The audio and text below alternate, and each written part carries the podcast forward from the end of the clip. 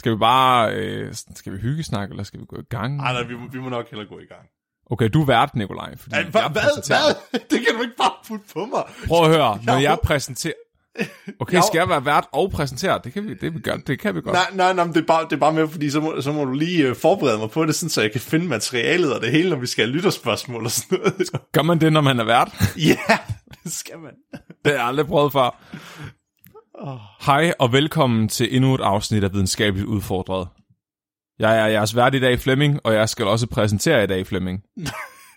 Og jeg, jeg er singelus, Nikolaj.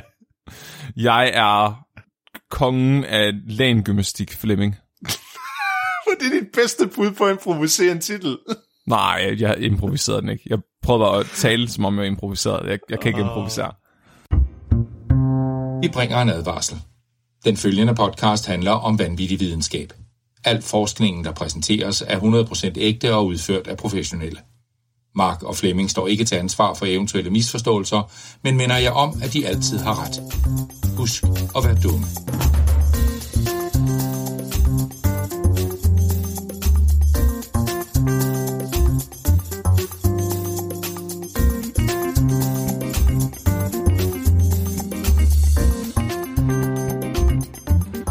Nikolaj. Mm. Det har godt nok været længe siden, vi har optaget et af- afsnit. Jeg, jeg ved ikke, om jeg kan huske, hvordan man laver podcast mere. Du taler bare. Jeg var, fakt, jo, jeg var faktisk med til at optage i... For, ja, i sidste uge, der var jeg inde og besøge Christian Fuldorf, Uh. og var med til at optage øh, Hvad så? Det var, meget, det var meget anderledes oplevelse, end at, end at optage videnskabeligt udfordret. Hvordan det?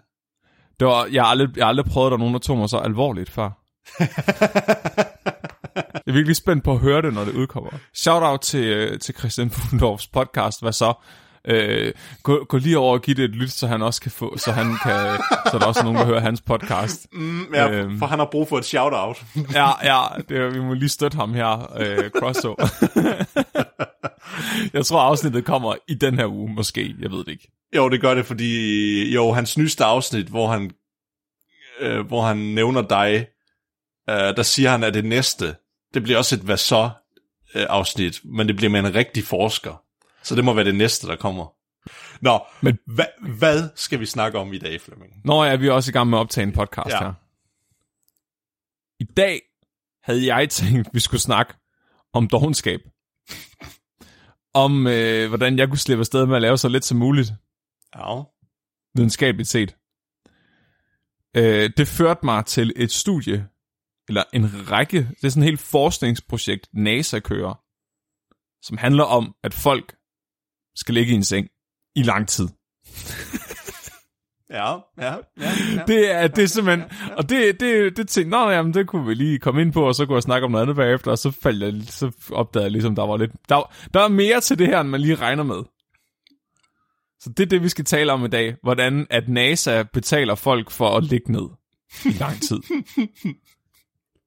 Jeg elsker NASA. Det er så fucked. Det jeg elsker NASA. Er, er, er Carl, nævner de Carl Sagan? Nej, desværre. Ah, oh, dammit. De her studier kom efter Carl Sagan. Ah, nej, nej, fordi Døde Carl, han ikke i 80'erne eller 90'erne? nej, fordi nu, nu lå Carl Sagan ned permanent. Au, au, au, au, au. Ja, Ja, du ja. blev inspireret af ham en sidste Lige gang, præcis. lige han præcis. sov ind. Åh, Ja. ja. oh, vi skal forske. Ved, hvornår døde Carl Sagan egentlig? Han, han blev ikke så gammel, han det? Jeg kan ikke huske, om det var der i 80'erne, eller hvad var det, eller det i 90'erne? Han døde i 96. Nå. Han var også, Okay, født, så- han, han var også født, hvad, i 50'erne, eller sådan noget. Han var født i 34, faktisk. okay, så, så, så fair nok, fair nok. Han, han har haft det Ja, sådan okay. okay. liv. Ja, jeg har det som om, han døde for tidligt, men... øh, Det, det, det gjorde han nok også. Det her forløb, det her, den her bizarre interesse, som NASA har udviklet for at få folk til at ligge i en seng, er højst sandsynligt nok opstået på Carl Sagans dødsleje. Fordi det passer nogenlunde med der, hvor de begyndte at dyppe tæerne i det. Jeg synes, en af de, de refererer meget til, til det studie, som er modelstudiet for det her, som er i 1999, bliver det upubliceret. Ja. Så det passer, at de lige har haft tre år til at lave studiet på Carl Sagan, og så øh, skrive artiklen, og så få den gennem peer review. Men det, det, det handler om, det er, NASA vil gerne forske i, hvad der sker med folk, når de er ude i rummet. Det fucker med ens krop at være i vægtløs tilstand, eller bare være i øh, microgravity, altså være påvirket af en tyndekraft, der er lavere end den, vi har her på jorden. Vores, altså, vores krop er simpelthen ikke beregnet til det. Så der sker alle mulige fucking underlige ting. Nogle af tingene giver meget god mening. Altså sådan noget som ens knogler, de bliver sværere, fordi de skal ikke bære lige så meget vægt. Men det har jeg det har jeg synes, det var sådan lidt... Altså jo, jeg kan godt forstå, vores krop reagerer på den måde, men på en måde det er også lidt dumt design. Det er bare sådan, åh, jeg, mød, jeg møder ikke noget modstand. Ah, så, så vil jeg heller ikke lade modstand tilbage. Det, det er, bare... naturen er smuk. Path of least resistance. Men så vil det, det samme også ske, hvis vi begyndte at opholde os i vand hele tiden så. Øh, ja, det vil det vel. Så vil knoglerne heller ikke have sådan super stor indflydelse Men det er også derfor, valer kan blive så store, som de er jo. Ja, det er ikke også derfor, at mange fisk bare har sådan noget brusk i stedet for rigtige knogler. Om det har valer ikke, jo. Nå, ej, det er selvfølgelig rigtigt. Valer, de også bare oh, fucking underlige. Altså seriøst, kan I fucking bestemme jer, ikke? Først kravler de op på land og får lunger og ben, og så kravler de fandme ned i vandet igen med lunger, efter de har fået lunger. Altså, jeg kan, kan ikke, jeg, jeg kan ikke, øh, nej, det magter jeg ikke. Prøv, det er bare, det er deres version af Return to Sea, og du siger Return to Monkey. Altså, det, I meget nej, ens. Nej, nej, nej. I meget ens. Nej. Nej, prøv at høre. Hvis du først har udviklet evnen til at leve på land, så ja. bliver du på land. nej, så går du højere, og så skal du begynde at udvikle til at kunne flyve i stedet for. så skal du gå et skridt højere op. Du er, du er sådan noget flyvende valer. Du er sådan en hippie, du er.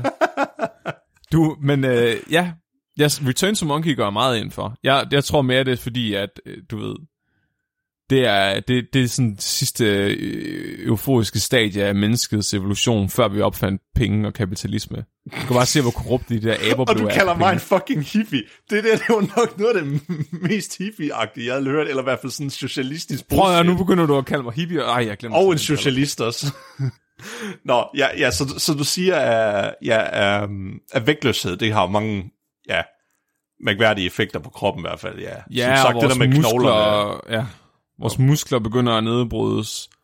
Øh, vores øh, balanceevne bliver dårligere. Der er alle mulige mærkelige ting. Mm. Øh, men, men der er også mange ting, som ikke er så nemme at forudsige måske. Og det kunne også være rart at på en eller anden måde lave noget forskning i, hvordan, hvordan forebygger vi, at det her det sker, simpelthen for at beskytte vores astronauter. Ja. Så der er jo en eller anden idé om, at hvis man befinder sig i, i, ved lavere tyndekraft i for lang tid, vil man på et eller andet tidspunkt ikke kunne vende tilbage til jorden længere, fordi så vil man bare kollapse ligesom sådan en dybhavsfisk, der kommer op. Ja. Øh, eller så det, det er jo så det omvendte af det, men alligevel. jeg bare imploder i stedet for. ja, præcis. Øh, nå, men så, det, det er fucking dyrt at forske i det her. Øh, og at have folk i vægtløs til, tilstand over længere tid, det kræver basically, at man skyder dem ud i rummet. Det skulle nok egentlig nærmest den billigste måde at gøre det på. Så øh, i stedet for udvikler man en anden model. NASA opdager, at hvis folk de ligger ned på en seng med hovedet nedad, altså sådan så sengen, den, den, den hælder med 6 grader ned. Okay, så det er ligesom, sådan, at, ligesom at være, være, være en irriterende tandlæge. Ja, eller ligge i et rigtig dårligt telt. så, du, øh, så, så det er nok til, at dine fødder øh, er over dit hoved, Ja. Det betyder basically, at øh, blodet vil løbe til dit hoved, og benene vil løbe fra dine ben, mens du ligger ned. Og det skulle simulere øh, temmelig godt, hvordan det er at være i vægtløs tilstand. Det er i hvert fald det bedste alternativ, vi har. Okay. Lige så snart NASA opdager det her, så går de bare all in. Så tænker de, fuck, nu skal der laves noget fucking science.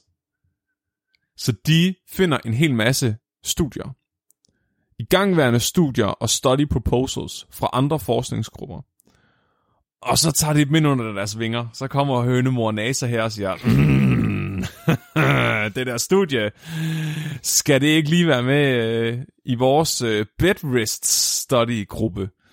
Så de øh, standardiserer de her studier.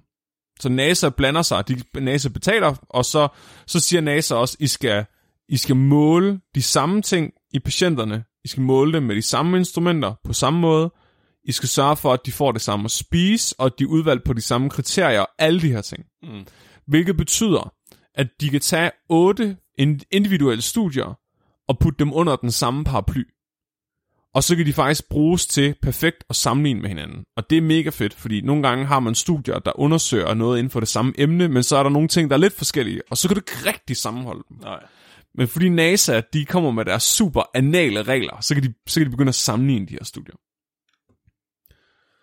Det der blev en hel meme, der eksploderede i år 2019, øh, hvor alle var sådan, wow, du kan få 19.000 dollars af NASA for at ligge i sengen. og det lyder jo også fedt.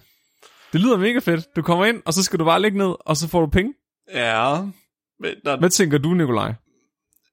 Altså jeg, jeg, har, jeg har godt hørt om de der studier, og hvad effekten var med, med, med hvis ikke der var den der hældning der på sengen, jeg troede bare, det skulle være en normal plan seng. Jeg vidste ikke, der var den hældning, at den skulle til. Jo, 6 grader, det er lige Så hvad, hvad sagde du, 19.000 dollars? Ja, Og hvor lang tid skulle de ligge der? øh, 60-70 dage. Jeg har på en fornemmelse, at de penge viser sig ikke at være det værd. Tror du det? Ja. Altså, jeg tænkte faktisk i starten, jeg tænker, pff, det var sgu da egentlig fint nok. Altså, indtil jeg læste.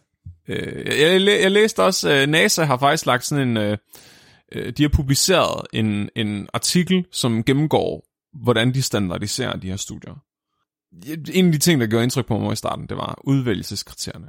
Så, hvordan kvalificerer man sig til at ligge i en seng i 70 dage?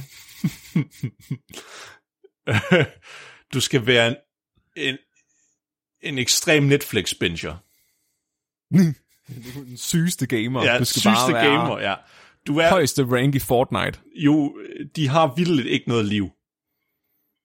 Ja, Ja. det, var, og det var også det, var også det jeg tænkte, fuck, jeg er så mega kvalificeret til det her studie. jeg vil bare egne mig så fucking godt. Men øh, det er desværre der, NASA de kommer ind og, og ændrer spillereglerne lidt. Fordi NASA, de vil jo gerne bruge de her forskningsresultater til deres astronauter. Ah, så det er alle sammen det fedt personer, eller folk, der er i luftvåben, eller sådan noget, eller hvad? De, seriøst, den screeningsproces, de anvender Ja. til at udvælge folk til det her studie, er den samme, som folk gennemgår for at blive astronaut. Okay, det er rimelig... O- altså, okay, jeg skulle til at sige, det var rimelig overkill, men jeg kan godt forstå, for de gør det, når de gerne vil apply det på astronauter. De kalder det en Air Force klasse 3 screening. Jeg vidste jeg vidste det var piloter. Det er ja, altid men- piloter, de rekrutterer nemlig. ja. Okay, så den basics, ikke? Du skal være mellem 24 og 55 år. Mm. Du skal have en normal BMI, altså være normalvægt i zonen. Du må ikke ryge. Okay, okay, okay, okay, allerede der, der mister lidt respekt for NASA, men de stadigvæk bruger BMI, men continue. Okay, ja. Du skal tænke på, de her studier, de startede i... Okay, så det, det nyeste call to action, eller det nyeste øh, run, de lavede, hvor de søgte forsøgspersoner, var i 19. Mm. Men de første studier, de kom allerede tilbage i nullerne. Åh, oh, no, okay, okay, okay. Så der var BMI måske mere accepteret. Ja.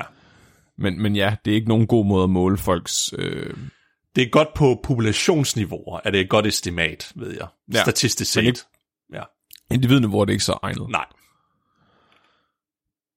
Ja, de skal også øh, have... De må ikke tage noget medicin overhovedet. De må ikke engang tage contraceptives, altså p-piller. Nej. De skulle have, en- udover at skulle have en blank straffetest, så skulle de også have en blank øh, medicinsk attest. Det vil sige, at de skulle aflevere deres lægejournal, og så kunne de kigge den igennem for at være sikre på, at de ikke havde fejlet et eller andet, de ville mene ikke egnede dem til at ligge i en seng. Ah, Hvis de så bestod de her initial checkups, så kom de så ind og blev undersøgt af NASA. ikke egnet til at ligge i en seng. Ja, Hvordan er man ikke egnet til at ligge i en seng? præcis, Mark. Der- Nikolaj, der er mange måder, du kan være... I NASA's øjne, der er mange grunde til, at du er uegnet til at ligge i en seng. Okay. Så de tester dem i hoved og røv. Så en ting er, at de kommer ind med en ren lægejournal. Oh. En anden ting er, hvad er ikke blevet opdaget endnu? Så de tester dem. De tester dem for trombosis, de tjener dem for gallesten, for nyresten, What the for fuck? maves, de tester dem for mavesår. De tester dem for de, til øre, mellemøreproblemer. Altså, de tester dem for alt. De MRI-scanner dem også, for at være sikre på, at de ikke har nogle implantater, som de ikke har fortalt om. Hvad? Det, det, okay, det er studie, okay, det er det i 90'erne, det er den protokol, du snakker om fra 90'erne, ikke? Det er den protokol, de har anvendt i 2011. Okay, okay, okay, okay. Fordi det er lige det der med, hvad for nogle krav de stiller med det der med implantat, hvor så tænker jeg, at det er sådan rimelig futuristisk allerede i 90'erne, og så snakke omkring det med implantater. Mm, de skriver det, fordi de er bange for, at de kommer i MRI-scanner, når de så har Åh, oh, en, en lige... talfyldning. Og så bliver den bare lige, pff, lige trukket Ja. ud af dem. Ja. Mm, ja. Mm. Eller også er det bange for el, der de har en anal probe. De går op der. Ah, ja. Ja. Rumvæsenerne, de infiltrerer NASA's hemmeligheder. Det er fordi rumvæsener, de, de er redselslagende for, for sengen. det er sådan, vi, vi besejrer dem, Flemming. Det er det, det, er det Ja. hele projektet, der går ud på. Hvis vi lægger et rumvæsen ned i en seng med, med de der grader svinkel, så dør den. Dør det de bare lyder faktisk uh, som lige så godt et plot som til den der Science-film. til Independence Day, eller hvad? Er det ikke Science, den der, hvor de dør af vand? Nå, jo, det er rigtigt. Ja, og så her dør de bare ligge ned i en seng. Ja, ja. Ja. Eller, eller uh, Mars Attacks, hvor de dør af dårlig musik. Den var faktisk bedre. Det, det er den bedste Alien Invasion film nogensinde. Så, og nu har vi lige spoilet slutningen. Værsgo. De får også et psykisk check-up.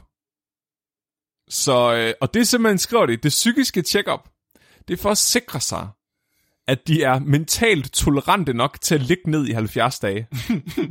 De skal ikke have ADHD, ved jeg. Det skal de ikke have.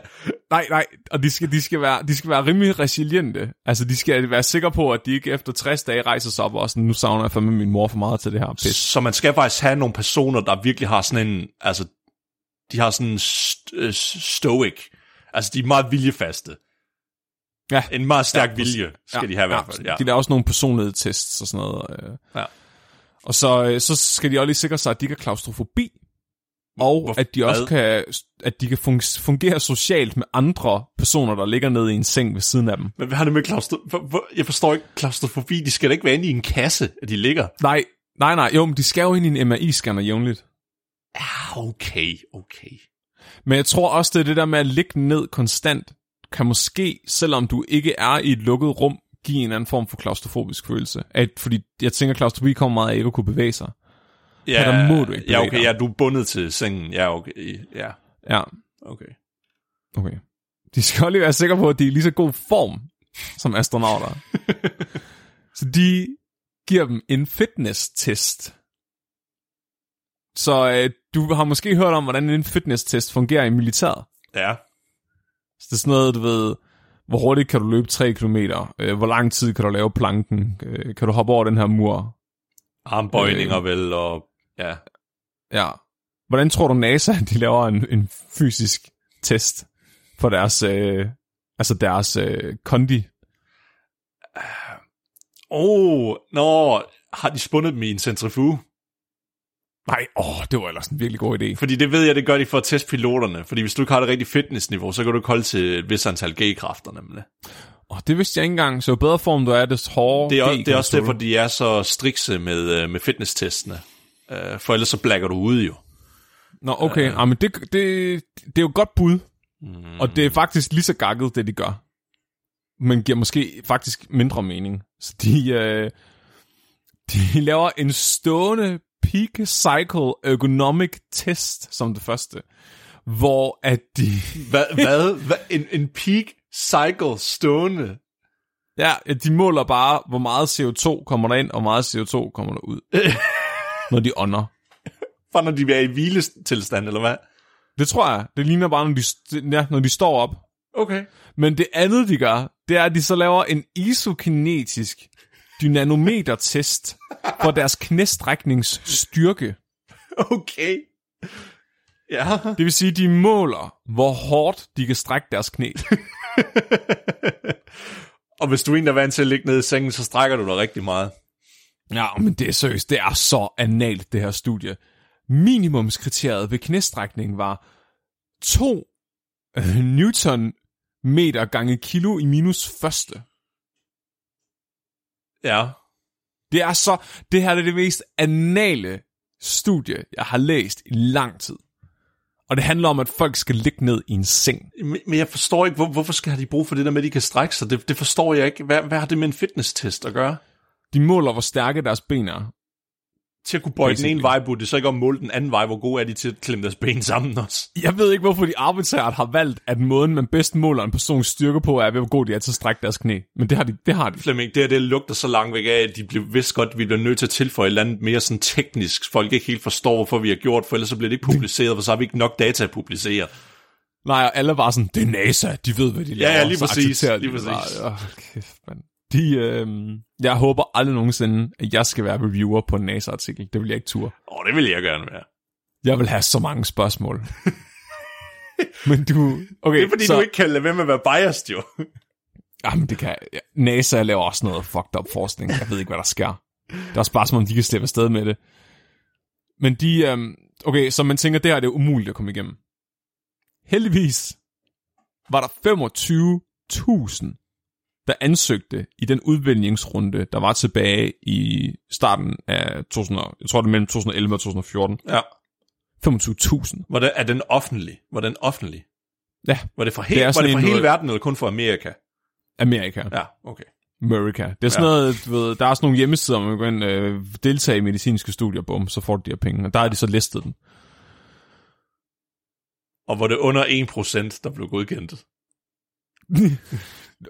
Mindre end 1%. Det var virkelig sådan noget 0,1% eller sådan noget. Jeg tænkte nok. Det er virkelig, øh, det, det her run, der endte med at tage 54 ind, ud af de 25.000. Så øh, hvad, er, hvad er det? 0,2? Er det mindre? Er det 0,02? Jeg burde kunne matematik, jeg, jeg gider ikke. De, øh, de bliver lagt på et hospital, de her 54 personer, og de bliver overvåget 24-7. Øh, de bliver sat til at dele stue med hinanden, så det er sådan egentlig bare ligesom at ligge inde på OH, tænker jeg. Bortset fra, at ikke må rejse op fra sengen. Om sådan er der nok også nogen, der har det sådan inde på hospitalet. Ja, ja, ja, det er selvfølgelig rigtigt. De, øh, de bliver tvunget til at have samme døgnrytme. Så alt, altså når jeg siger, NASA standardiserer alt, så standardiserer de alt. De vil være sikre på, at de vågner og falder i søvn på samme tidspunkt oh, i minutter. Okay, det der med at vågne op, det er nemt nok. Det er bare at lave en høj nok lyd og så væk den. Men hvordan fanden vil de sørge for, at de falder i søvn samtidig, uden at bedøve dem? De, det står der ikke noget om. Der står bare, kl. 6.00, der bliver de vækket. 22.00, der er det godnat. I mit hoved, der tænkte jeg bare på, om de bare gjorde det ligesom i sådan en tegnefilm. De bare gokkede dem alle sammen i hovedet samtidig. Ej, jeg vil også bare dø af at skulle stå op klokken 6 og gå i seng klokken 10. det er jo militærtider, vel? Det er alt for meget søvn. Det kan jeg ikke få. Det kan, altså, sådan ligger man ned i forvejen. Ej, jeg vil aldrig falde i søvn. De sørger også for at holde luftfugtigheden og temperaturen konstant i rummet.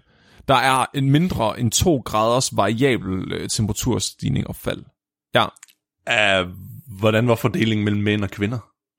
det var næsten 50-50. Virkelig? Og lidt, lidt flere mænd. Har, ja, har de med ja. vilje taget højde for det i screeningsprocessen, eller var de bare ligeglade med det? Ja, de har det med vilje til højde Okay, for det. okay. Men jeg tror også måske, det er fordi, at det var nemmere at finde kvinder, der ikke havde en criminal record, og ikke havde sådan taget stoffer og ikke røg og sådan noget. Det det, det tror jeg ikke, Flemming. Det tror jeg ikke. Okay. Det var bare mig, der er sexistisk. Ja. Nu skal jeg. De har nogle regler. Så det er meget simpelt at deltage i det her studie. Hvis du først er blevet udvalgt, så er det jo pisse nemt, ikke? Du skal bare ligge i en seng. Så har reglerne. Du må ikke løfte hovedet fra puden. På noget tidspunkt. Oh. Det, du ligger altså med hovedet 6 grader nedad. Du føler, altså du glider nedad i din seng. Men du må ikke løfte hovedet. Hvis det lige skal vende sig lidt i sengen, ikke? Så kan du ikke, Så så så kan du- du ikke undgå, at du, du begynder at løfte dit hoved en lille, lille smule, at der er en lille smule tryk, der bliver fjernet fra det. Det kan du ikke undgå. Du må godt, du må godt fjerne tryk, Ja, men du må ikke tage hovedet op. nej. Så det skal bare hele tiden være i den position, sådan så blodet løber ned til dit hoved. Nå, nå, nå, okay. okay. De laver dog nogle undtagelser, og det tror jeg er nogen, der er kommet lidt senere, fordi de skriver, at øh, de er nødt til at tillade, at øh, subjectsne, øh, objekterne, der deltager i det her studie, øh, må tage hovedet opad i 30 minutter ad gangen, når de spiser. Fordi ellers så vil de blive kvalt, når de slugter deres mad. ja, der, der er så meget nogen, der har været ved at krasse af på et eller andet tidspunkt, og, og så har de ændret reglerne. De øh, tillader, at man ligger på siden, hvis man har lyst til det. Man må bare ikke løfte hovedet fra puden. De, øh, de er så anale med det her med, at de ikke må løfte hovedet fra puden, at når de skal veje dem, så løfter de bare sengen med op i en kran, og så trækker de vægten fra af sengen.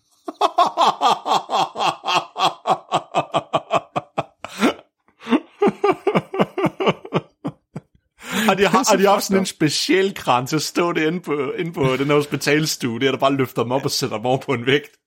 Ja, ja. Eller de kom ind, eller de kom ind med en gaffeltruk, og så kørte dem ud og så til en kran, eller hvad? Jeg tror, det er dem der, man bruger til at veje valer med. Du ved, dem der, hvor der er sådan et net, hvor der hænger en krog med et newtonmeter i oppe i toppen. Nå. Altså ligesom når man vejer en fisk, man har fanget. Ja, ja, så har de bare taget sådan nogle stropper ud i enden af ja. sengen, og så bare hængt på, ja, på krogen, ja. ja. Sidste regel. Du må ikke tage nogen lurer på noget tidspunkt. Nå, ingen Du powernap. skal... Nej, du, det kan godt være, at du ligger i en seng hele dagen, men du skal kraftedeme ikke sove i den. Var, var der en uh, aldersbegrænsning på deltagerne? Ja, de skulle være mellem 24 og 55 år. Oh, dammit, for ellers, så, hvis der nu var en, der var lidt ældre, så kunne det være, at han lige tog sig en morfar, jo. Ja, men det må det ikke, så bliver de diskvalificeret fra studiet. Dammit. Jeg ved så ikke, om de så får nogle penge, det tror jeg måske ikke. de sørger for, at øh, de bliver strukket ud og masseret dagligt, de her deltagere, i hvert fald i den første uge. Og så øh, er der en læge, der tjekker ind med dem dagligt. Den her læge sørger for at medicinere dem, hvis det, han vurderer, eller hun vurderer, at det er nødvendigt, så længe medicamenterne ikke kan påvirke resultaterne for testen. Men det ved de jo ikke, jo, når de ikke ved, hvad det er. At de, hvad, hvad forventer de, at der sker, jo? Præcis. Ja. Så de, øh, de skriver, at øh, hvis de vurderer, at det her medicamenter vil kunne påvirke resultaterne, så vil de ty til alternativ medicin.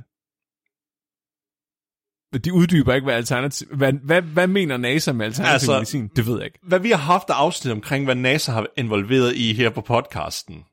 Ja, Så når NASA siger alternativ, så skal, man, så skal man virkelig passe på. Så skal man være meget vågen, hvad mener de med det? Fordi de har en meget bred definition af, hvad alternative metoder det er.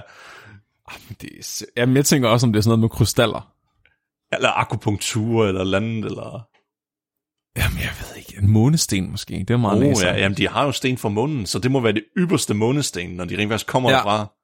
ja placebo-effekten. Mm. Mm. Det kan også bare være, at de giver dem kalktabletter. Siger det er panodiler. Det kan også være, at de får en uh, musikhealer ind, spiller noget månemusik for dem. Åh oh, ja, ja. De, øh, får, de får også psykisk støtte i form af en psykolog, der taler med dem en gang om ugen. Og man tænker, at det skulle da egentlig meget nice. Indtil man læser lidt videre i artiklen, så fremgår det meget tydeligt, at den psykolog kun er kommet for at vurdere, om de kan gennemføre projektet eller ej. Han er bare ligeglad med, hvad de har at sige Ja. til Arne Nukergren kommer bare ind og er mega gode venner med dig. Ikke? I virkeligheden er der kun for at finde ud af, om du vil give op, om du vil knække. Oh, fuck, man. Sådan forebygger modstand mod studiet. Er det ikke sådan, er det ikke, tror du ikke, det er sådan alle terapeuter, de er egentlig inderst inde? De er bare Jo. fucking ligeglade med dine problemer. De... Ja, det kan bare der. Åh, jeg savner min mor. det er bare et freudiansk symptom, fordi du har lyst til at have sex med hende. Bare ignorer den følelse og fortsæt med at ligge. De, øh, til gengæld, Nikolaj, til gengæld, hvis de nu hører efter, hvis de lover, at de ikke løfter hovedet fra puden, og de lover, at de ikke falder i søvn, så må de lave alt andet, hvad fuck der passer dem. Okay. De må læse bøger, de må spille computer, Må de se tv? de må se tv. De, øh, de må også bare gå på nettet og snakke i telefon, hvis de har lyst. Hvis det er så, du kan finde ud af at bruge en computer, mens du ligger med hovedet nedad. Ha- Havde de ikke lavet sådan et device, der gjorde, at du kunne ligge ned? Det tror jeg, de har. Okay, fordi ellers... Det håber ja, jeg. Ellers er det virkelig unfair. Ja. Og det er der, at det, det her studie tager en interessant drejning. Ja. Fordi testperson nummer 54, han hed Andrew Ivanaki. Han besluttede sig for, at han ville bruge tiden på at skrive, øh, sin, altså blogge sin oplevelse af det her studie, mens han deltog i det. Og det er faktisk endt med at blive publiceret af Vice i, øh, i to dele, hvor han beskriver st- øh, sin oplevelse af studiet, øh, mens det forløber. Ja. Og det er virkelig, virkelig sjovt at læse. Fordi man kan sammenligne en til en, hvordan NASA beskriver deres protokol, og så hvordan Andrew oplever, at de udfører den. Hvilket er virkelig sådan... virkelig NASA-agtigt. Ja. Det kan jeg godt lide. Det sådan, det her det er, hvad vi officielt har gjort, og det her det er, hvad der virkelig skete. Ja, lige præcis. Hvad der, altså, du, du læser den her super fancy videnskabelige artikel, og bare sådan, hold da kæft. Og så er virkeligheden bare noget helt andet. Man kan virkelig, man kan virkelig hvis man har et stort ordforråd, og sådan, er sådan meget præsentøs og villig, villig til at bruge sådan nogle alt for indviklede øh, udtryk for noget, der er meget mere simpelt. Det, så det, kan man det lyder som mig. Det lyder meget som mig. Ej, det er ikke dig, Nicolaj. Jeg, jeg, når jeg skriver, så er jeg meget præsentøs, når jeg skriver. Nå, det må du gerne. Det, gør, det er noget andet. Nå, okay. Men det, det, skal, det er vigtigt, når man laver nat- naturvidenskabelige artikler, så skal man være præsentøs, fordi ellers er der ikke nogen, der tror, det man har lavet ordentligt. Men, men, men ham er Andrew, han er drømme øh, testpersonen, fordi han har lige gennemført en Ironman kort før han var derinde. Så han var i peak physical condition, og han ud fra hvordan han beskriver sin oplevelse, så antager jeg, at han har været en del, altså det har han ikke selv vidst jo, men jeg antager, at han har været en del af kontrolgruppen. Så det her run af studier, der prøvede de at undersøge, om, om motion kunne have nogen effekt, øh, på, og nogen forebyggende effekt mod, hvad man vil opleve Mm. i vægtløs tilstand. Det vil sige, at de havde en gruppe, der ikke motionerede, eller i hvert fald ikke motionerede særlig meget, og så en gruppe, der havde øh, hård motion øh, dagligt. Men det- for simpelthen at, Men det må jo have en effekt. Fordi de har jo højere, de, Ja. de har højere densitet af knoglerne jo. Ja, præcis, ja. Og det har det også. Altså, ja. De finder ud af, at det er faktisk egentlig meget godt, at de dyrker motion, ja. øh, mens at de er i vægtløs tilstand. Så den her 6 graders hældning, den skal man ikke kæmpe sig af. For Andrew, han fortæller, at øh, det første, der sker, efter han bliver lagt i den her seng, det er, at al, hoved, al blodet løber til hans hoved og forsvinder fra hans ben. Som du ved, den der følelse af, ens ben der falder i søvn, oh. at det sådan prikker i ens tæer. Ah, Men også den der dunkende følelse af, at alt blod, altså ligesom når man står på hovedet, ikke? ja. Sådan der skal han ligge i 70 dage. Han øh, oplever også noget, som jeg ikke havde tænkt over. Og det er, efter noget tid begyndte han at få virkelig, virkelig ondt i ryggen. Og det er simpelthen fordi, at vores rygsøjle ikke er vant til, at vores indvolde ligger ovenpå den og trykker ned. Så vægten fra hans organer på hans rygsøjle efter nogle dage var så intens, at han fik de vildeste rygsmerter, og han simpelthen ikke kunne sove for det. Han gled også hele tiden langsomt ned i sengen mod hovedgæret, fordi han hælder nedad. ja. Så det vil sige, at han prøvede at bevæge sig så lidt som muligt, for han ikke skulle glide nedad i sengen. Men selv om han prøvede alt, hvad han kunne, lige så snart han faldt i søvn, så gik der en time, så vågnede han af, at hans, hans hoved var sådan helt bøjet 90 grader, og han bare havde de sygeste nakkesmerter, fordi han var glidt ned i sengen. Så han lå hele tiden og kæmpede mod tyndekraften. Og kunne simpelthen ikke sove på grund af det. Den her, mang, altså den her kombination af vågen, altså søvnmangel og smerte, gjorde, at han var allerede efter tre dage i det her studie i sådan en form for panisk øh, st- st- stadie. Altså han, han, han følte nærmest, at han gik i panik. Det er jo tortur, det der jo. Ja, det er fuldstændig. Det er ligesom kinesisk vandretur. Bortset fra, at du på hvilket som helst tidspunkt bare kan sætte dig op. Ja. Men du skal hele tiden overrule den, den, Ja. ja. det instinkt. Det kræver vildt mm, folk af den rette støbning, som de plejer at sige. Eller at man er fattig nok. øh, Ja. Hvilket er heldigvis alle er i USA næsten. Så de... Øh, ja, han siger, at han kan ikke skide de første tre dage, hvilket jeg tænker må være det værste af det hele. Ah, det er nemt nok. Det, det- er nemt nok. Jamen, du er Nikolaj. Easy peasy. Han siger, efter, efter tre dage, der var der endelig noget, der gik i gang i hans tarmsystem. Ja. Men regel nummer et, du må aldrig løfte hovedet fra puden. Jamen, ja, nå, ja, det er rigtigt. Jeg har slet ikke tænkt over, hvordan fanden, hvordan fanden skider de og pisser de? Dorte, jeg skal skide. Ligger inde på den her stue. Og så kommer der en sygeplejerske ind med en plastikpotte. Og så øh, siger hun ellers bare, øh, god fornøjelse. Så skal du ligge inde på en stue, sammen med flere andre patienter, og skide sidelæns ned i den her potte, uden at løfte hovedet fra puden på noget tidspunkt. Og så tør røv bagefter. Det, det kan du jo ikke ordentligt, jo. Nej, det, det kan man ikke. man ikke. Altså, det kan Nej, du ikke. Jo. Det, Det kan man ikke, det siger Andrew også. Han går ikke for meget i detaljer, men han siger, at det kan ikke lade sig gøre. du, øh, altså, han siger også, at det var der, det gik op for ham. At han skulle æde, skide og sove det samme sted i tre måneder. Han ligger og skider der, hvor han sover. Han skider lige op og ned af de andre. Der er ikke noget privatliv. Altså, du, hver gang der er nogen, der møger, så kan du bare ligge og lugte til det. Er, er, det, er det nu her, hvor man sådan, bliver det sådan lidt topic, eller sådan politisk, eller det ved jeg ikke rigtigt med, at øh, så ved man, hvordan de har det i nogle svinestalle, så hvordan svinene har det. ja, det er selvfølgelig rigtigt. Ja. Ej, de kan det mindste stå op og gøre det. Åh oh, ja, åh oh, ja, okay, for det gør det helt meget bedre. Ja, ja, fucking luksus der.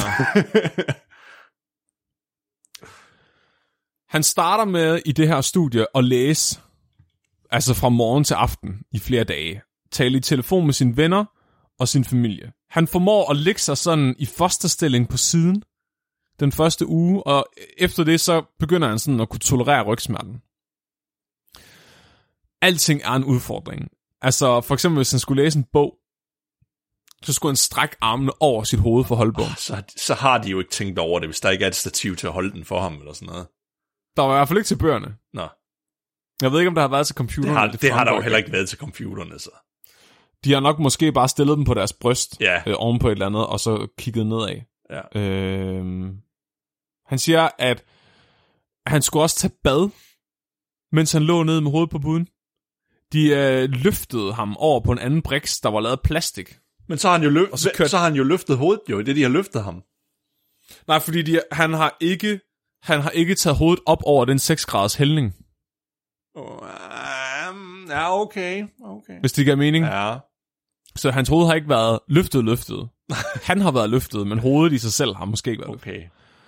Det, men så har han bare fået en bruser, og så er det bare sådan, værsgo. Kan du forestille dig at tage et brusebad med hovedet nedad? Det, ja, det er at blive water. Han bliver waterboardet, vel? Ja, han skulle waterboard sig selv. han, han siger, hvordan vandet løber ind i næsen og ind i ørerne, og det ikke kan komme ud igen. Du kan ikke rejse dig op og snyde ud. Du kan ikke, altså, du kan ikke rigtig komme af med det. Han siger, når han børster tænder, der har de jo ikke den der undtagelsesregel, ligesom når de spiser. Nej. Så det vil sige, at han ligger helt sådan ved at blive kvalt i tandpastaen. Og når han skulle spytte ud, så løber det bare ned ad siden af hans hoved. Nej, nej. Og det her, der kommer noget interessant, fordi nu, nu kommer der noget overlap mellem, hvad han fortæller og hvad NASA de laver. Fordi NASA, de, de indrømmer faktisk i den her videnskabelige publikation, at der kom nogle uforudsete komplikationer. Nå, nå det, det gjorde det alligevel. så øh, der var flere af deltagerne, der udviklede otitis externa, og så vidt jeg kan læse, så er det en øreinfektion, altså en ørebetændelse. Ja, du sagde externa, ikke?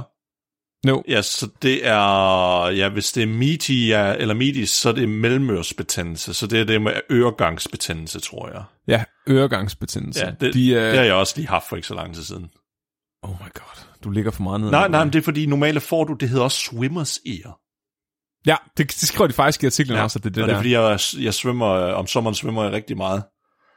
Oh. Så tror de, at de har simpelthen, okay, så, så de har fået det, at de har taget brusebad i den der vinkel, for så bliver ja. vandet fanget ind i deres ører. Ja, lige præcis. Og hvis de har svedt. Åh, oh, ja. Yeah. Så der er jo nogen, der har deltaget i de her studier, hvor de har skulle træne mega hårdt. Ja. Og især hvis de har haft headphones i, mens de gjorde det, har ja. de fået det. Ej, ja. Så det betyder simpelthen, at de har taget, at de har, de simpelthen fik dem til at putte vat i ørerne, når de skulle øh, træne. Ja, fordi, fordi ja. så kan de slet ikke sove, fordi der er sådan en dunkende fornemmelse inde i dit hoved, hvis det er, at det hæver op, og du har sådan en infektion der. Åh, oh, det var kæft, det har været så fucking nederen, mand. De er også, øh, de har også, altså en ting, jeg ved ikke om du har stusset over det, men nu har jeg også sagt, at der var, den her gruppe har Andrew så nok ikke været en del af, men der har været en gruppe af testpersoner, som har skulle lave det, man kalder højintensitetstræning. Altså træning, hvor du vil have svært ved at føre en samtale, mens du gør ja. det. Hvordan tror du, man gør det uden at løfte hovedet fra puden? Har de givet dem sådan nogle cykelpedaler, de skal træde i, mens de ligger nede? Jamen, nu skal du tænke på, vi har med NASA-ingeniører. Oh, ja. Nogle af de klogeste hoveder i verden ja. har skulle løse det her problem. Altså, ja, jeg har set, hvordan de designer toiletter til rumstationen. Ja, ja. Mm. Er det sådan en støvsuger? ja, det er det faktisk bare. det er det faktisk bare. Uh, hmm. Det ved jeg sgu ikke. Det er, jo, det er jo et eller andet, de skal træde i, mens de ligger nede jo. Du er så meget på rette spor. Så er det bare et løbebånd, de har...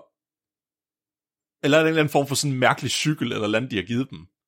De tager et løbebånd, og så stiller de det på højkant. Ja, yes, yes, yes. Men det er jo ikke hårdt at løbe på et løbebånd, når du ligger ned. Nej. Så de tager nogle stropper og spænder hen over deres skulder, så de bliver trykket ned imod løbebåndet, mens de ligger med hovedet på buden. Okay, det kan jeg ikke... Så- Hvordan fanden vil det være?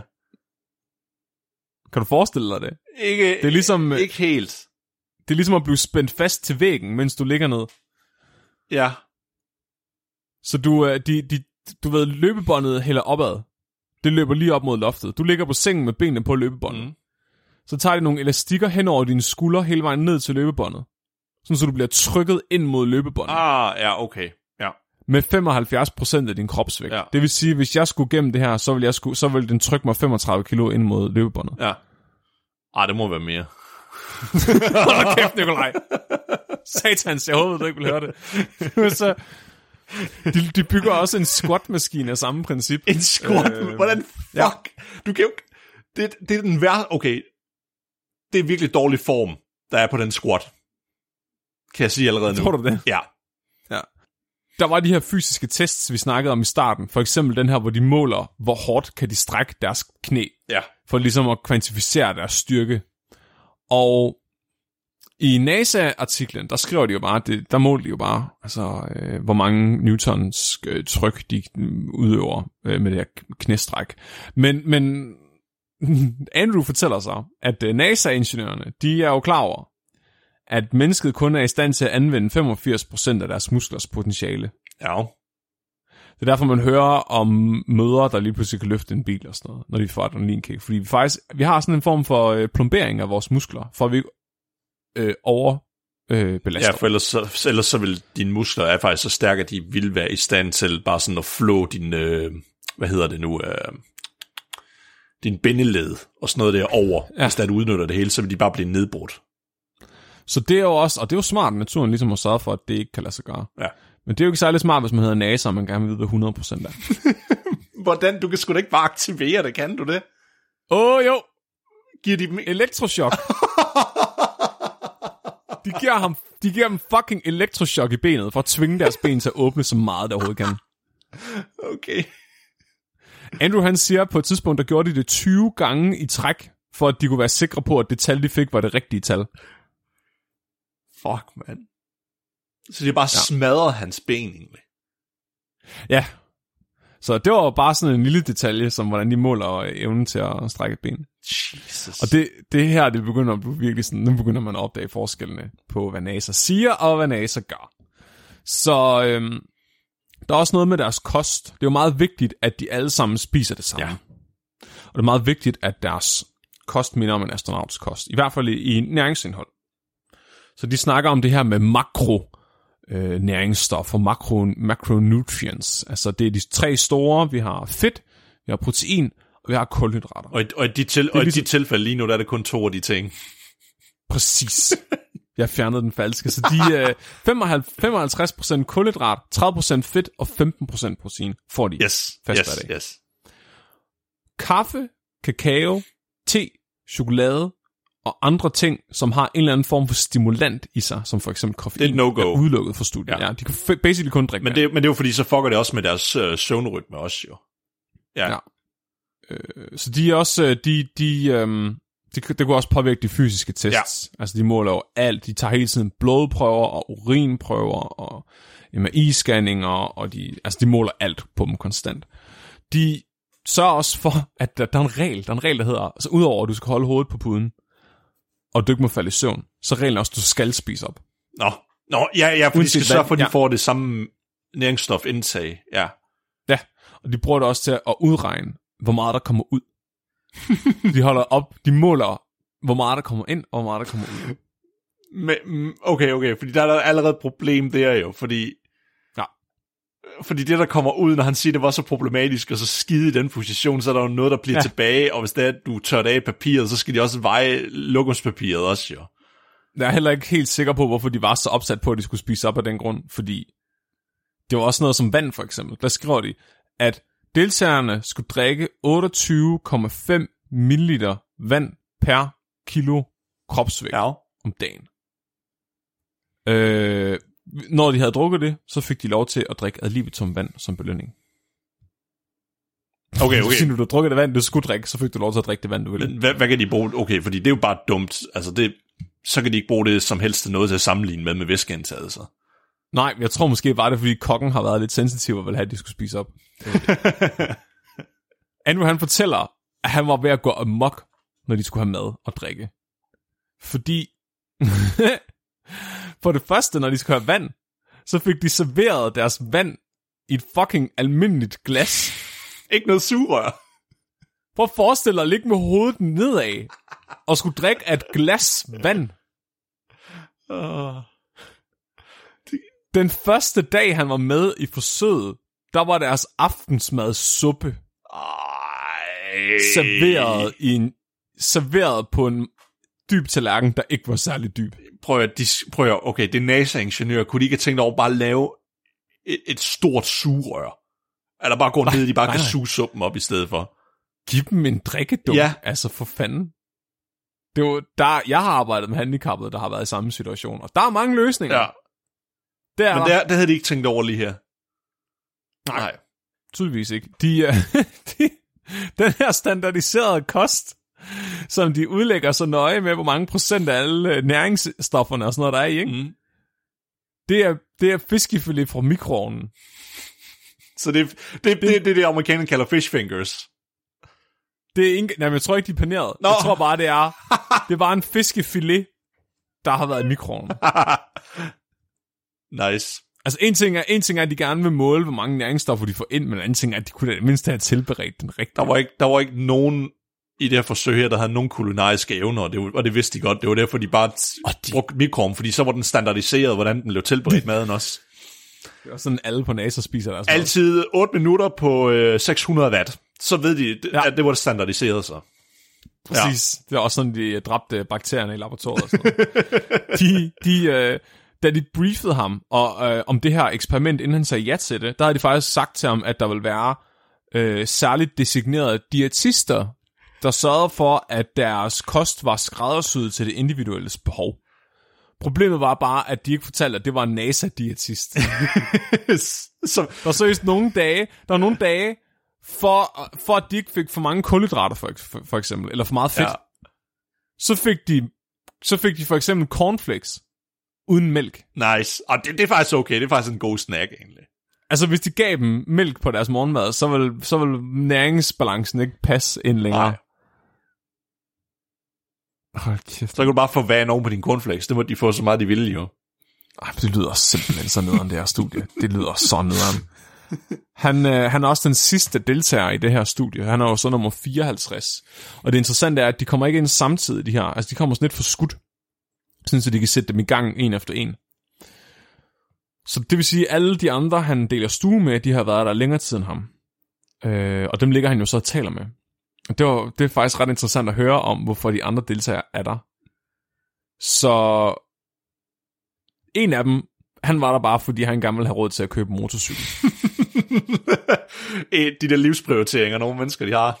Altså, Prøv at forestille dig at gå igennem det her helvede i 70 dage. For, altså, og så god, så god kan den motorcykel altså Nej, heller ikke være nej. for 18.000 dollars. Undskyld, jeg jeg siger tænker, så er du ekstremt mat- materialistisk, hvis du tror, den er det værd. Øh, ja, også det. Jeg tænker også bare, du kan ikke få særlig meget motorcykel for de Nej, penge. det tror jeg heller ikke. Øh, den anden havde en gravid kæreste, og ville gerne have penge til sit barn. det er også lidt fuck. Prøv at forestille dig at have en gravid, en gravid partner, og så skrider du i tre måneder af graviditeten for at ligge ned i en seng. Nej, nej, nej, der, der er noget andet, du overset, det der er mere fucked. Hvis det er, du mener, du ikke har penge nok til at forsørge et barn, hvorfor er det så, du fik et barn til at starte med? Men Prøv også forestille dig at komme tilbage til det der skrigende barn, og så er det bare PTSD at have waterboardet dig selv i, i tre måneder. De, øhm, der var også flere, der var gamere, som øh, åbenbart var i god nok form til at deltage. De havde simpelthen bare deltaget, fordi de synes, det var fedt, de kunne ligge og game i, i 70 nice, dage og få penge for det. Nice. De Ja. skulle hen og, Den- den... og slå nogle speedruns-rekorder. Ja, åh oh, gud. Åh oh, gud, ja, så hvis man, hvis man er en, der synes sådan noget er sjovt, så er man også en, der vil kunne gennemføre det her. Er du speedrunner, Nicolaj? Nej. Godt. Tværtimod, Det har du tværtimod. Du har for meget sjæl. han, øh, ja. Den mest interessante person, han mødte, det var simpelthen en NASA-forsøgsperson, veteran. Okay. Den her person havde deltaget i det samme studie to gange før. Det var tredje gang, at den her person havde meldt sig frivilligt til at ligge i den her fucking seng. Den person der har så meget haft en eller anden kink, eller noget med det. Den her person havde ikke noget arbejde. Den her person levede af at være NASA-forsøgsperson. Er det etisk? Jeg ved det ikke, men han havde blæret sig med. Han havde vist sin arm frem og været sådan, vist der, hvor de tog blodprøver og lagde øh, drop. Og så var der bare kæmpe store ar fra, hvor mange gange de har taget blodprøver fra ham. Det, det, det, det må være lidt... Det, det, nej, det, det kan jo ikke være etisk, det her jo. Det kan det jo ikke være jo. Det er det jo på, på en måde at udnytte en mand jo, fordi han ikke har nogen anden form for indtægtskilde jo. Det, det er jo det samme, hvis der er en, der har en gambling addiction. På en eller anden måde, i mit hoved i hvert fald. Det er en livsstil. Det er en livsstil. And, Det er en livsstil at være and forsøgsperson. who are we to judge? Ja. Hold kæft. Andrew, han klarer faktisk det her. Han kommer igennem øh, de 70 Nå, dage. okay. Og han siger, at han endelig skal op af sengen. Der, der hejser de ham ligesom langsomt op. Og han siger, at hans fødder og hans ankler begynder bare at stikke af smerte. Og han mærker, at blodet, det samler sig i hans ben, som om hans arterier bare svulmer op som en ballon. Som om hans ben skal eksplodere. Men det er vel for... Og han begynder sådan at blive dizzy, fordi blodtryk i hans hoved, det falder, ja. Og han begynder sådan at se prikker for øjnene. NASA beder ham om at stå op i et kvarter. Og det kan han ikke. Men han begynder, han, nej, han begynder simpelthen at så sort og kollapser. Og så er de også sådan, ja, der var sgu heller ikke nogen af de 53 tidligere deltagere, der op i 15 Hvorfor minutter. fik de også til det? De, Ja, fordi det er NASA. Nu havde de jo bedt den første om at gøre det, så var de nødt til at bede de andre om at gøre de det har også. nok data til at kunne extrapolate eller lave statistikker, så regne ud, hvad er sandsynligt for, at han er en outlier, hvor det ikke sker ved. Jamen, nu havde de jo sat sig for, at det var sådan, de gjorde, så var de jo nødt til at blive- gøre det med dem alle sammen. For fuck's sake, man. Altså. De næste 14 dage, der genoptræner de ham. Der kommer han igennem sådan en forhindringsbane. Sådan ligesom, øh, hvad var det nu, det hed, det der tv-program for nogle år siden? Kan, kan komme i hæren, eller hvad? Eller? Nej, det er der, hvor de skulle hoppe på de der sjove røde bolde og falde ned og sådan noget. Nå, Wipeout. Ja, Ja. wipeout. Jeg forestiller mig, at de har smidt dem ind på sådan en wipeout-bane, og så skulle de bare løbe rundt. efter, øh, efter de her 14 dage begynder han sådan at, kunne, at føle sig normal igen. Der kan han gå lige igen. Ja. Øh, og så får han ellers sine 18.000 dollars, og øh, så tager han hjem. Men hvordan havde han det mentalt, Flemming? Det beretter historien ikke noget om. Det er vist heller ikke noget, NASA de kigger så meget på. Det, det, øhm. det plejer de, og det, okay, det er lidt skuffet over, du siger, fordi det plejer de, de har jo lavet, jeg ved, de har lavet forsøg før med sådan noget som isoleringsforsøg. Med at mm. se, om kan, har du hvad der skal til for at kunne være flere måneder med de samme mennesker i et meget lukket rum. Altså, de havde jo monitoreret deres psyke under studiet. Og jo, jeg men stadigvæk, mig, fordi når, ja. når du bliver udsat for de forhold her, der er jo et eller andet sådan meget psykologisk stress. Også ovenpå jo. Ja. For det er jo en form Ja, for tortur, det, det her jo. Altså, Ja, ja.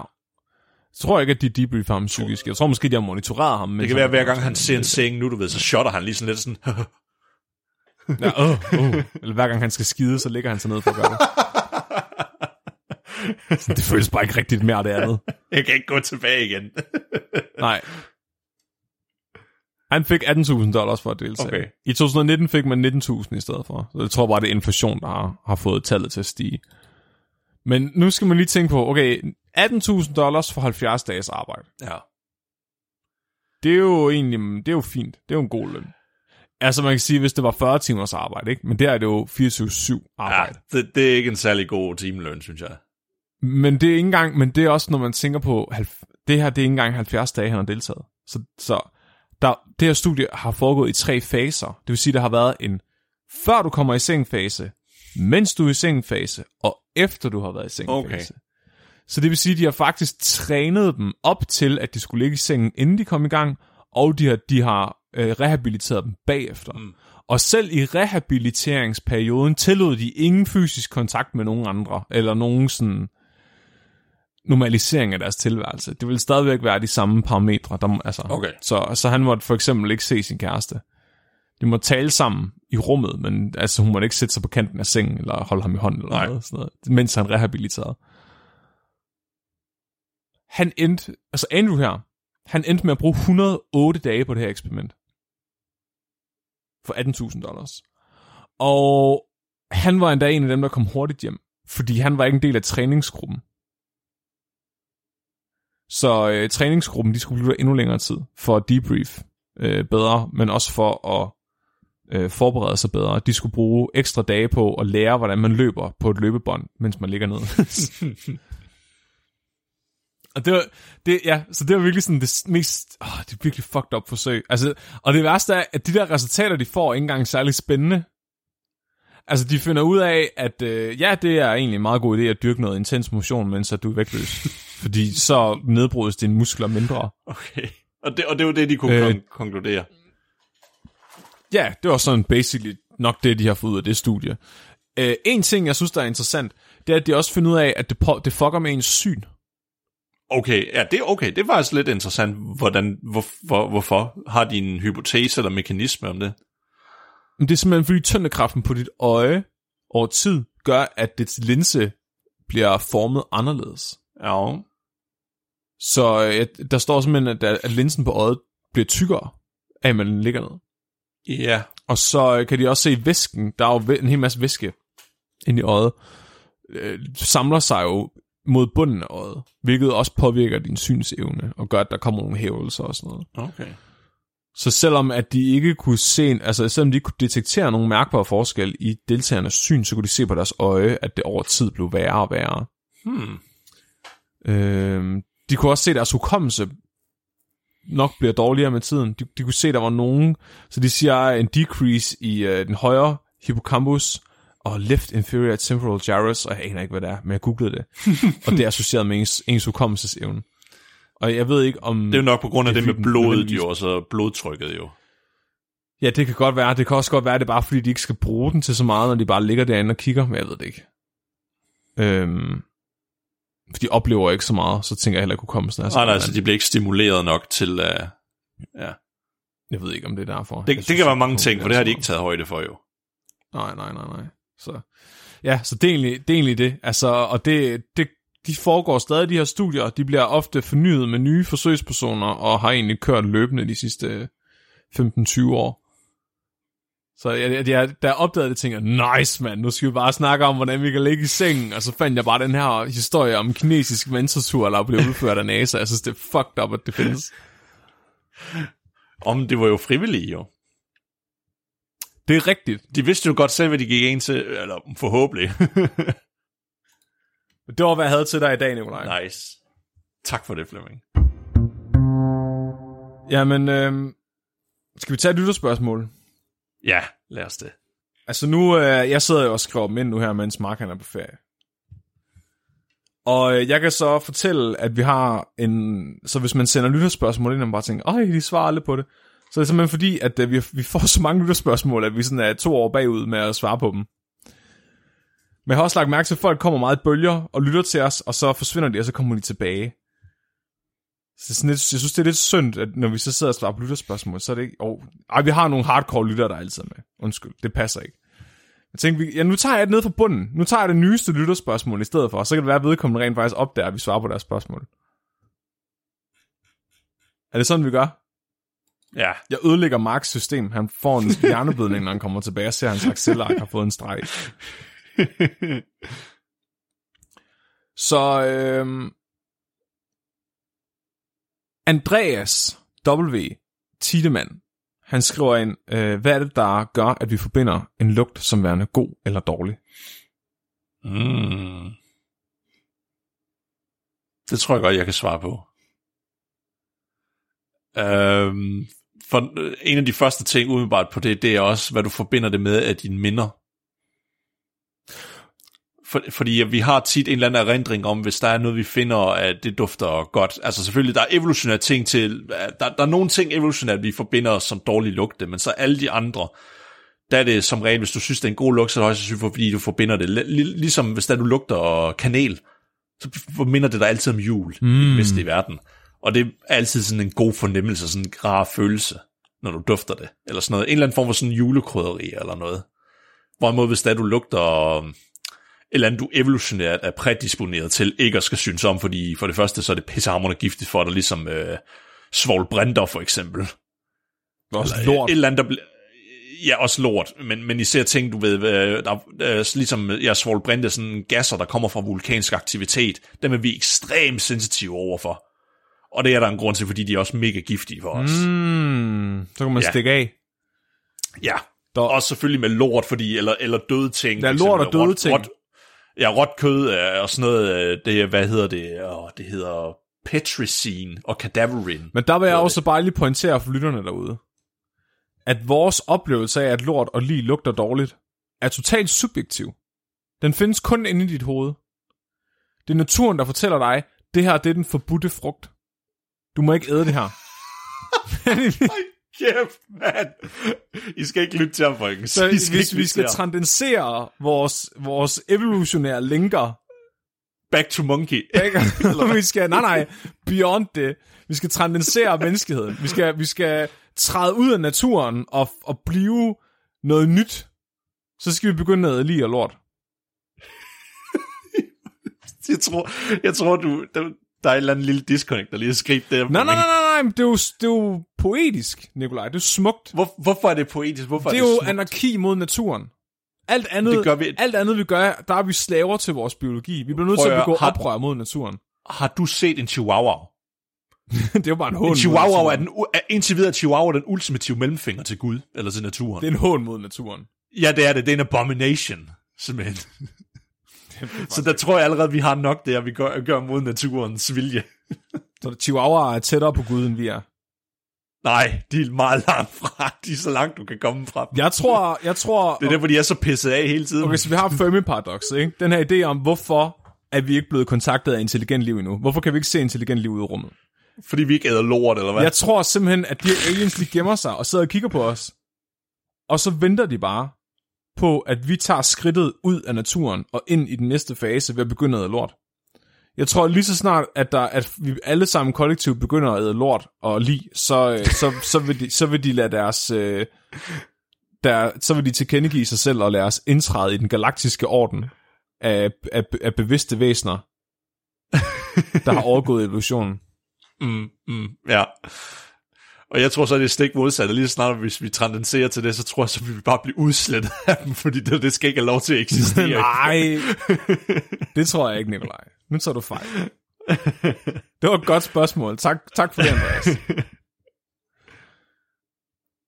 Jamen, øh, næste uges afsnit kommer muligvis til at være med Magnus Zimmermann, som vi har haft med inden før. Magnus er phd studerende på SDU og på mikrobiologi, Ja. der hvor vi alle sammen kommer fra, og hvor Nikolaj stadig er, eller jeg er der også. Ja. lidt. Han er min, øh, jeg deler kontor med ham. Magnus, Han er, ja, han er ekspert i, øh, i fager. facts, Ja, og det er øh, virus, der inficerer bakterier. yes. Så det er en sygdom, der inficerer en sygdom i nogle tilfælde, hvilket jeg synes er ret smukt. Så ja, Det, det hedder hyperpartisisme. uha, det er også det, jeg er for menneskeheden generelt. Nicolaj, er der noget, folk skal gøre? Udover Ja. at øh, støtte Christian Fuglendorf i hans podcast. ja, jeg går endelig ind og støtter Christian Fuldorf, fordi han har det meget svært Ja. her for tiden. Han, han har brug for nogle flere lyttere. Ja. Faktisk har han brug for at blive mere kendt derude. Der er ikke så mange, der ved, hvem han er egentlig. Han, det, okay, det er og faktisk jeg lidt vil faktisk bare lige pointere, det sidste, at øh, han sagde til mig, inden øh, vi sagde farvel, det var, at øh, han gerne vil snakke med mig igen. Oh. Så jeg, I skal bare sørge for, at alle sammen gå ind og høre det, fordi han er, han er også ellers gået op for ham, at der er ikke nogen, der gider at høre det afsnit med Flemming, og så bliver jeg ikke inviteret igen. Jeg vil gerne ind en gang til. Så hvis I alle sammen lige kan gå ind og kommentere på det og like det og sådan noget, så skal vi nok sørge for, at, at, at han husker mig. Ja. Ellers så kan I selvfølgelig vælge at gå ind og støtte os på øh, den side, der hedder Tier, hvor I kan donere et hvilket som helst beløb til os. Og det går sådan set til al mulig sjov og ballade, vi laver her på podcasten. Og hvis I gør det, så bliver I så også medlem af vores Dank øh, Discord, hvor I kan komme ind og høre optagelsen live. Frederik Strid, han øh, skriver ind, at øh, på trods af, at det ikke kan ses, har retvalen de største testikler i hele dyreriet. Hver testikel kan veje det samme som en fuldvoksen hest. Parenthes et halvt ton og blive op til to meter lang. Og når de kommer, så er det mere end 20 liter. Tak, Frederik. Jeg føler ikke, jeg skulle have taget den nederste på listen alligevel. Jeg føler lidt, det der, det var en til Mark. Og mit navn er Nikolaj. Jeg er Flemming, og du er blevet videnskabeligt udfordret. Husk at være dum.